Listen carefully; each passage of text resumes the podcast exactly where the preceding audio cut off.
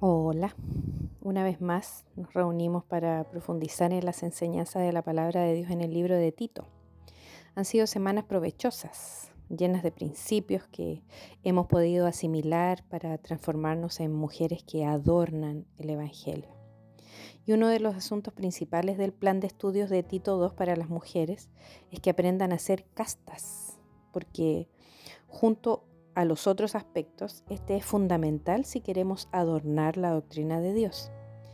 Es una de las cosas buenas que las ancianas deben enseñar a las mujeres jóvenes de la iglesia para que ésta sea un faro del Evangelio en el mundo y para pasar el bastón de la fe de una generación a la otra. Por supuesto, no solo las mujeres jóvenes necesitan ser puras, la santidad es uno de los temas más importantes y recurrentes de las escrituras y un llamado para cada creyente. Este llamado a la pureza toca cada parte y cada partícula de nuestra vida, lo que hacemos, lo que decimos, lo que pensamos y nuestras actitudes y motivaciones. Limpiémonos de toda contaminación de carne y de espíritu. Así nos insta Pablo en 2 Corintios 7.1. Ninguna clase de impureza es insignificante. Los pecados respetables, entre comillas, y ocultos del espíritu no son menos contaminantes que los pecados de la carne más obvios. La pureza cristiana tiene un marcado contraste con lo que caracteriza a los incrédulos.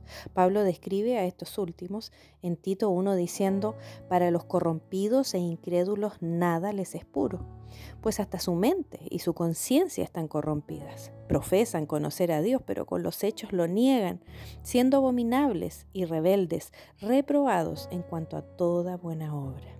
Esos son los versículos 15 y 16. Estos incrédulos, dice Pablo, son esclavos de concupiscencias y deleites diversos. Eso está en el 3.3. No son libres, sino que están obligados a cumplir los deseos de su carne.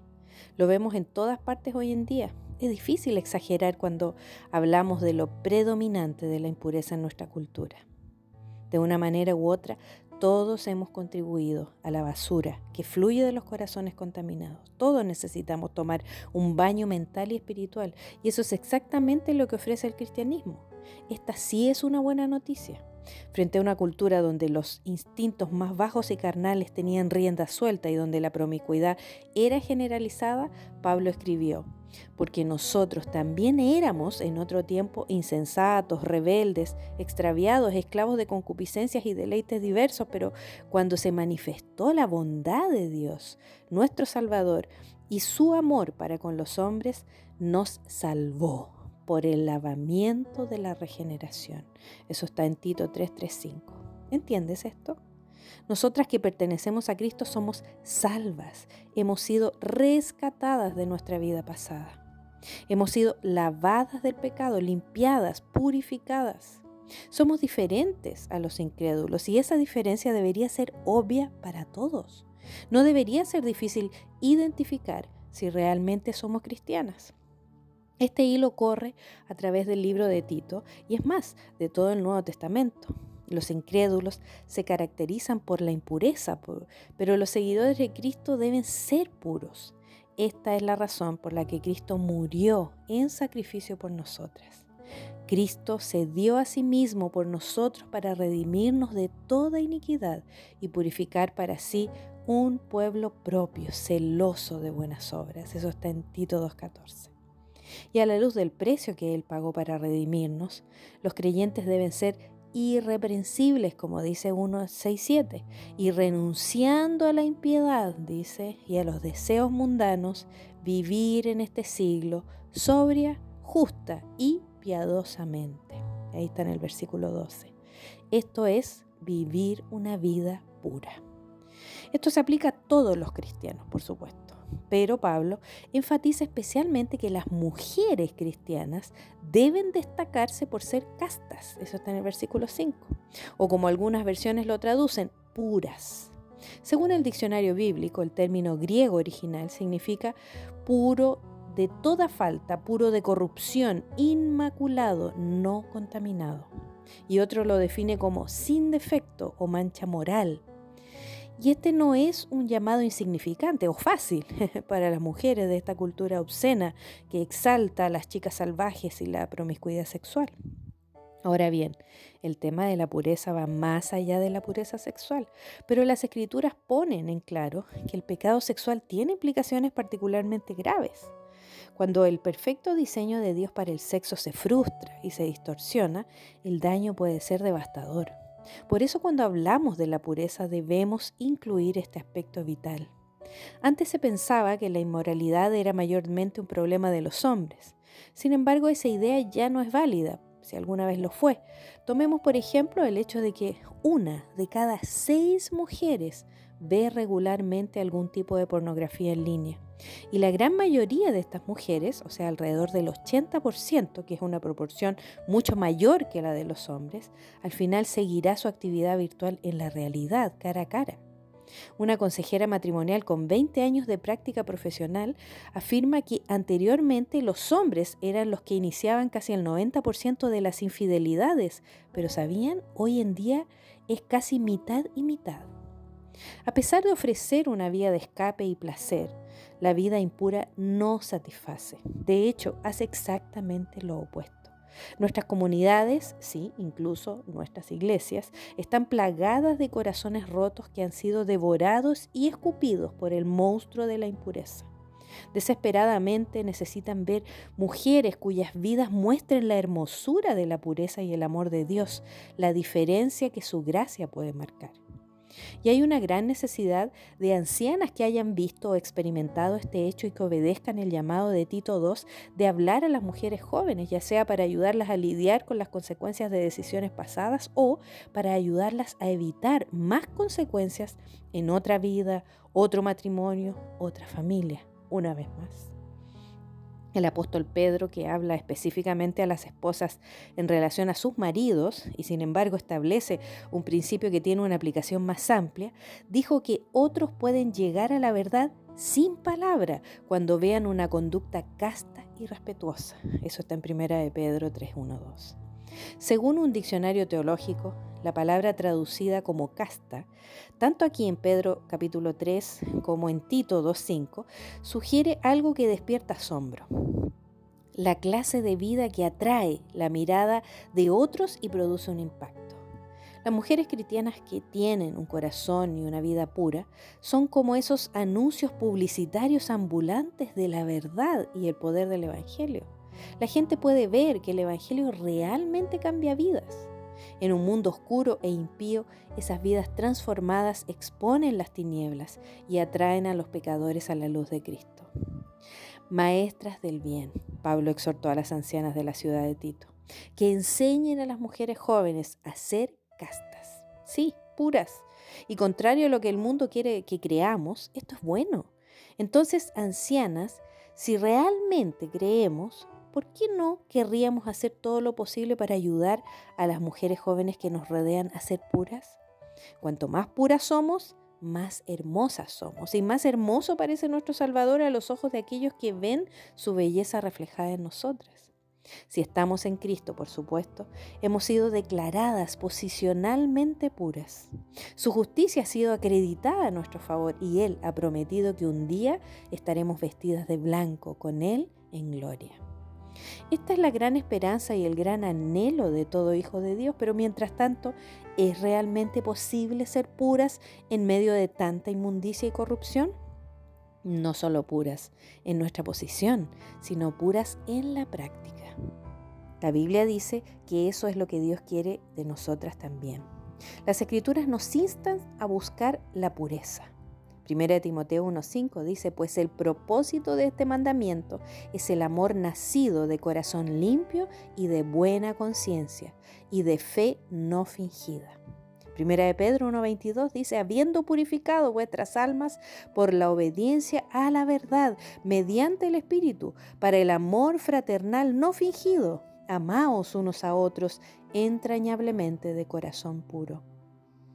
Y repetidas veces nos llama a ser sexualmente puras. Efesios 5.3 dice, pero fornicación y toda inmundicia o avaricia ni aun se nombre entre vosotros. Hebreos 13.4 dice, honroso sea en todos el matrimonio y el lecho sin mancilla. Pero a los fornicarios y a los adúlteros los juzgará Dios. Y Primera de Tesalonicenses 4.3.7 dice, pues la voluntad de Dios es vuestra santificación que os apartéis de fornicación, pues no nos ha llamado Dios a inmundicia, sino a santificación. Si queremos disfrutar la libertad y el gozo de caminar en pureza, hacemos bien no solo en meditar frecuentemente sobre este tipo de pasajes, sino también en considerar el costo de obedecer su enseñanza en nuestras vidas diarias. Porque como hemos visto, la pureza práctica no es fácil. Esta parte de nuestra vida cristiana requiere un esfuerzo y un entrenamiento concentrado y continuo, así como también el estímulo vigilante de estas relaciones cruciales de Tito II. Necesitamos mujeres que podamos llamar por teléfono y que se arrodillen y clamen a Dios por nosotras. Necesitamos amistades que comprendan que ni la mujer más piadosa y bien intencionada es inmune a la tentación y el fracaso. Necesitamos relaciones intencionales y mutuamente invasivas con amigas que nos digan la verdad. Y sí, quise decir invasivas, en el sentido de permitir que estas amigas entren en nuestra vida y que nosotras estemos dispuestas a entrar en sus vidas. Este tipo de relaciones no se conforma con permanecer en la superficie donde todo parece estar bien. No andan con rodeos o se contienen por temor al rechazo. No nos abstenemos de hacer preguntas difíciles y de decir las cosas que hay que decir. Por supuesto, debemos hacer esto con espíritu de mansedumbre, considerándonos a nosotras mismas, no sea que nosotras también seamos tentadas, como dice ahí en Gálatas 6.1. Desde luego debemos actuar con verdadera preocupación y humildad, no con celos ni juicios. Y por lo general esto debería ocurrir en el contexto de relaciones establecidas donde el amor y cuidado genuinos ya son un hecho. Todas necesitamos personas en nuestra vida que nos amen lo suficiente para sondear nuestro corazón y ante quienes podamos ser responsables de caminar en la luz. Y necesitamos estar dispuestas a ser esa clase de amigas para otras mujeres. Hay momentos cuando es necesario acercarnos y decir cosas duras, no quedarnos calladas cuando una de nuestras hermanas está fallando en su compromiso. De esta manera sobrellevamos las unas las cargas de las otras y cumplimos así la ley de Cristo. De esta forma vivimos la belleza del Evangelio juntas. En todo esto debemos dejar que la palabra de Dios revele y determine lo que nuestro corazón debe amar, lo que nuestra mente debe pensar, cuáles deben ser nuestras relaciones y qué hábitos debemos evitar. Podemos acudir a Él para que en su gracia nos transforme no importa lo que hayamos hecho, no importa dónde hayamos estado, hasta que nuestra vida finalmente sea un reflejo de la blancura resplandeciente de su pureza. El nuestro no es el primer periodo de la historia que experimenta la intensa batalla de mantener un corazón y proceder puros. De hecho, extensos pasajes del libro de Proverbios hablan de esta batalla y nos advierten sobre las consecuencias dañinas y mortales del pecado sexual Vea los capítulos del 5 al 7. Escucha a Pablo en el primer siglo, cuando exhorta a los creyentes de Tesalónica a tomar en serio estos asuntos, a caminar más y más en la pureza que agrada a Dios por obra y gracia del Espíritu Santo para la salud de su cuerpo y espíritu, de su familia y adoración. Eso está en 1 Tesalonicenses 4.1. Y en Efesios 5.3 advierte, pero fornicación y toda inmundicia o avaricia ni aún se nombre entre vosotros ni aún se nombre toda inmundicia, a oídos modernos podría parecer anticuado, extremo, nada realista en el mundo de hoy, pero considera la ventaja de buscar un estilo de vida de pureza. En primer lugar, el gozo que viene de estar totalmente rendida a Dios y satisfecha solo en Él, o la libertad que viene de vivir dentro de sus amorosos límites de protección la profundidad de la relación con otros, que es posible cuando se quitan las barreras de la impureza y la falta de decoro. La unidad que se produce en los matrimonios cuando la sinceridad y la transparencia reemplazan a los secretos. El impacto en la vida de hijos e hijas que ven a sus padres vivir lo que dicen creer. La oportunidad de llevar a otros a Cristo y la pureza disponible a través de Él. Sin duda vale la pena pagar cualquier precio para obtener y mantener una vida pura e irreprochable. Pero ¿es realmente posible? La pureza podría parecer un estándar inalcanzable, y lo es, a menos que tengamos la presencia y el poder del Espíritu Santo en nuestra vida. Pero el hecho mismo que Pablo exhorta a las ancianas a enseñar a las mujeres jóvenes a ser puras, sugiere que la pureza puede aprenderse al observar el ejemplo de estas mentoras y al escuchar lo que ellas han aprendido en su búsqueda de la pureza. En ese espíritu, observemos algunas estrategias prácticas para el día a día que han sido útiles en la vida de muchas mujeres para guardarse en pureza sexual. Estas prácticas y compromisos son como cercos. Imagina las hileras de arbustos podados que una persona podría colocar alrededor de su propiedad como un aro de privacidad, una barrera para intrusos indeseados. Los vallados ayudan a mantener cosas afuera y a protegerlas de adentro. Eso es lo que estos hábitos pueden hacer en tu vida. Y aunque estas prácticas por sí mismas no nos hacen santas, ni mucho menos dependientes del Señor en el deseo y el poder de ser puras, pueden ayudarnos a resistir la seducción del mundo y los antojos de nuestra carne. Contribuyen a una, a una santificación eh, eh, profunda mientras el Espíritu Santo nos motiva y nos anima a practicar la pureza. En primer lugar, el primer hábito escoge la discreción. Ya no escuchamos mucho sobre discreción. Eh, eh, esta importante cualidad tiene que ver con saber discernir y ser prudente en nuestras interacciones, nuestro lenguaje y nuestra conducta con otros. La discreción es lo que impide a una mujer confiar sus problemas maritales y personales a un amigo o colega masculino o tener conversaciones profundas, privadas y espirituales con el marido de otra mujer. La lleva a tener cuidado cuando mira a un hombre o responde a palabras o conductas seductoras o inapropiadas de su parte. Le ayuda a evitar escenarios o situaciones donde lo natural sería hacer algo malo. En segundo lugar, valora la modestia. Vimos brevemente este tema en uno de los de los temas anteriores con respecto a la conducta reverente, pero también se aplica a la pureza. No podemos minimizar la responsabilidad de, un hombre de mantener su propia pureza en sus pensamientos y su mirada. Sin embargo, la manera de vestir y comportarse de muchas mujeres y adolescentes hoy en día no deja mucho a la imaginación. Y esto puede causar que el termómetro de tentación de un hombre se dispare.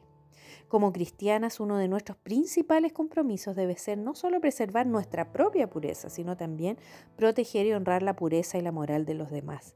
Y cuando nos comportamos o nos vemos de una manera que compite con el afecto de un hombre por su esposa, presente o futura, trabajamos con la pureza de su corazón, así como del nuestro. En tercer lugar, Examina tu apego emocional. Nunca deja de sorprenderme cuando oigo hablar de otra mujer, casada o soltera, cuyo corazón y emociones se sintieron atraídos a un hombre que es marido de otra mujer. Sucede en el lugar de trabajo, sucede en el gimnasio, sucede en eventos del colegio de sus hijos, a veces sucede incluso en la iglesia y con los hombres en el liderazgo espiritual. En muchos casos la propia mujer está tan sorprendida como todos.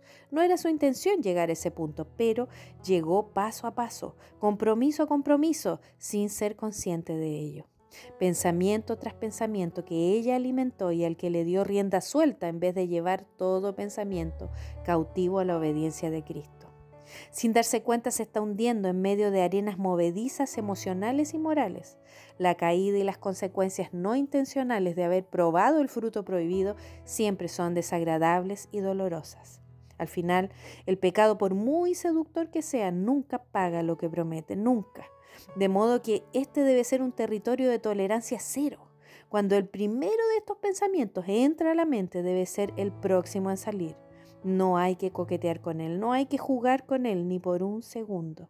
En cambio, debes hacer lo siguiente, si estás casada, decide poner esa energía emocional en tu esposo y prodigar todo tu amor e interés en él, aunque sientas que tu matrimonio está muerto. Tu vida le pertenece a un Dios que levanta a los muertos. Y si no estás casada, dedica tu enfoque mental y emocional a cultivar una relación más íntima con el Señor.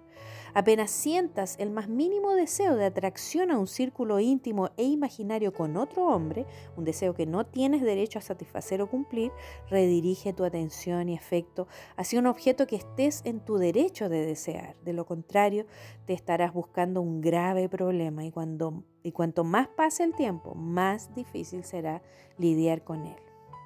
En cuarto lugar, vigila tus comunicaciones electrónicas. Los mensajes de texto, los correos electrónicos y las redes sociales constituyen un contexto fértil para desarrollar relaciones inapropiadas. Aunque estés a miles de kilómetros de distancia y tu interacción parezca completamente inofensiva, es increíble la rapidez con la que un intercambio inocente, entre comillas, en nuestros dispositivos electrónicos puede encender una chispa. La falta de preocupación en este frente es un factor que contribuye a la ruptura de muchos matrimonios de hoy.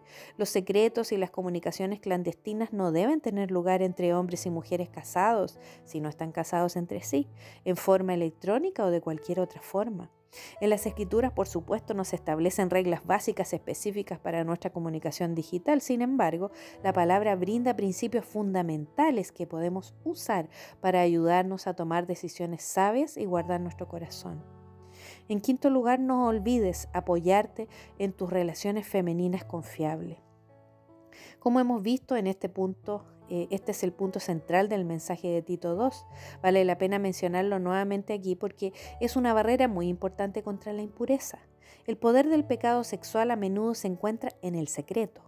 Cuando somos sinceras con respecto a nuestras tentaciones y nuestros fracasos ocultos, ya sean sexuales o en otras áreas, y los sacamos a la luz, pierden su poder. Y cuando desarrollamos el hábito de hablarlo con una bondadosa hermana, con más experiencia y madurez que tiene un testimonio de fidelidad y obediencia, Dios puede usarla para volver a mostrarnos el camino de la pureza. Y aquí hay otro beneficio de estas amistades de mujer a mujer. Muchas mujeres, ya sean solteras o casadas, se sienten atraídas a tener relaciones indebidas porque están solas y carecen de relaciones que les brinden satisfacción y cuidado. Las relaciones saludables y afectuosas entre las mujeres pueden ser un medio de la gracia para ayudar a satisfacer esas necesidades de manera legítima. Y no olvides que el discipulado puede ir en ambos sentidos. Este tipo de relaciones puede servir como una protección en sí misma y proporcionar recordatorios y un incentivo para perseverar en el camino de la pureza. Para algunos esta clase de precauciones puede parecer extremo, especialmente por los estándares modernos, pero si no buscamos deliberadamente ser puras, la inclinación natural de nuestro corazón y el ritmo vertiginoso de la vida harán que sea más fácil tomar atajos y hacer concesiones por conveniencia. Es un error considerar estos prácticos cercos que hemos mencionado como una especie de camisa de fuerza legalista. En realidad, la verdadera libertad para nosotras y para los demás solo existe dentro de los límites bien marcados de la pureza. Escucha, si estoy conduciendo por un estrecho camino de montaña con curvas cerradas y al mirar por la ventanilla veo un precipicio, sinceramente espero que el camino tenga vallas de contención. No me voy a molestar por esas barreras como algo que me priva de la libertad. En cambio, voy a estar profundamente agradecida por la libertad que me ofrecen de conducir por el camino sin salirme del borde y caer por el barranco hacia mi muerte. La ausencia de vallas de contención o cercos es lo que presenta una amenaza real. Una mujer que desea ser pura no considerará estos sabios y prácticos cercos como una dificultad o una carga, sino como un medio de la gracia para ayudarla a caminar en la vida con libertad y gozo. Creo que cuando las mujeres comienzan a tomar la pureza con seriedad, sus conciencias se sensibilizan a cosas que antes hubieran pasado por alto como humor subido de tono, insinuaciones sexuales, entretenimiento cuestionable, conducta insinuante, indiferencia o resentimientos a las necesidades sexuales de su esposo. A medida que tratan con estos y otros aspectos que el espíritu trae a su atención, los pensamientos y las prácticas que una vez superaban los caminos de Dios en sus vidas comienzan a ser desplazados para dar espacio a pensamientos puros, adoración pura y una libertad más pura que la que podría ofrecerle los caminos del mundo. En lugar de sus emociones y atracciones inapropiadas y de corta vida, empiezan a ver la santidad de Dios y su amor de pacto. Eso se debe a que por cada señal de compromiso que evitamos, experimentamos una mayor libertad de acercarnos a Dios. Los cercos bajo la dirección del Espíritu hacen más que mantener fuera a nuestros intrusos desautorizados. Además, establecen el límite dentro del cual podemos cultivar un bello jardín. El deseo de Dios, y es importante tener esto presente cuando interactuamos con otras mujeres, es darnos mucho más de lo que nuestras interacciones modestas y cuidadosas parecerían quitarnos. La vida que desafía los límites va en camino a una catástrofe. La vida que busca al amado de su alma y la de la mujer casada que entrega su corazón solo a su esposo, a quien puede amar sin restricción, va en camino a los placeres más puros de la vida. Las escrituras dicen que Jesús amaba la justicia y aborrecía la maldad. Como resultado de esto, Dios lo ungió con olo de alegría más que a sus compañeros, dice Hebreos 1.9. Lo mismo sucede con las mujeres que amamos y seguimos a Jesús. Y cuando amamos la pureza y aborrecemos el pecado, para empezar en nuestro propio corazón, nuestra vida es un testimonio que muestra el camino hacia Dios. La fuerza de voluntad personal no es suficiente para sostener nuestros votos delante de un Dios santo. Si queremos reflejar su pureza a nuestra generación y ejercer una influencia positiva, no debemos intentar hacerlo solas, debemos hacerlo juntas. Juntas en dependencia del poder del Espíritu Santo que mora en nosotras, podemos doblegar la tentación ante el gozo de la pureza personal y práctica, la belleza blanca como la nieve de su pureza. Ahora te invito a reflexionar. Las mujeres cristianas que viven en pureza son como anuncios publicitarios ambulantes de la verdad y el poder del Evangelio. ¿Te ves tú en esta declaración? ¿Por qué sí o por qué no? Segundo lugar, ¿tienes alguna relación intencional y mutuamente invasiva? ¿Eres una amiga que dice la verdad o no te atreves a decirle la dura verdad a alguien que está poniendo en riesgo su pureza? ¿Qué es lo que te detiene? ¿Cómo puedes decir la verdad sin rodeos y al mismo tiempo permanecer en amor y compasión? 3. Los cercos personales y prácticos pueden ser un medio de la gracia para ayudarte a caminar por la vida con libertad y gozo. ¿Cuáles has puesto en tu vida para ayudarte a guardar tu corazón y protegerte de decisiones insensatas e impuras? ¿Necesitas colocar algunos adicionales? Te invito ahora a orar. Señor amado, queremos ser mujeres que aman la pureza y que hacen todo lo que está en sus manos para vivir vidas santas y agradables a ti en todos los aspectos. Ayúdanos a ser faros para este mundo que yace en oscuridad y permiten entre nosotras podamos cuidarnos y exhortarnos siempre a la pureza. Lo pedimos en Cristo Jesús. Amén. Te mando un abrazo, querida hermana, que el Señor te bendiga.